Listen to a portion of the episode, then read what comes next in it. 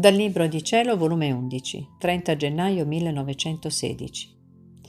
La divina volontà cristallizza l'anima che vive in essa.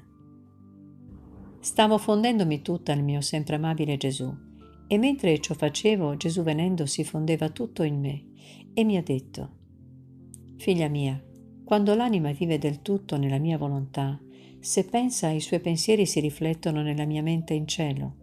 Se desidera, se parla, se ama, tutto si riflette in me e tutto ciò che faccio si riflette in lei. Succede come quando il sole si riflette nei vetri.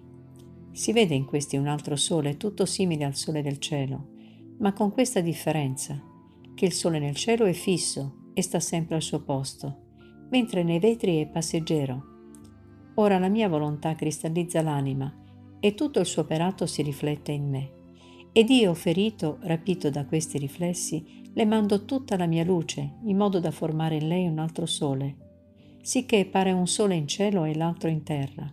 Che incanto e quali armonie tra loro. Quanti beni non si versano a pro di tutti.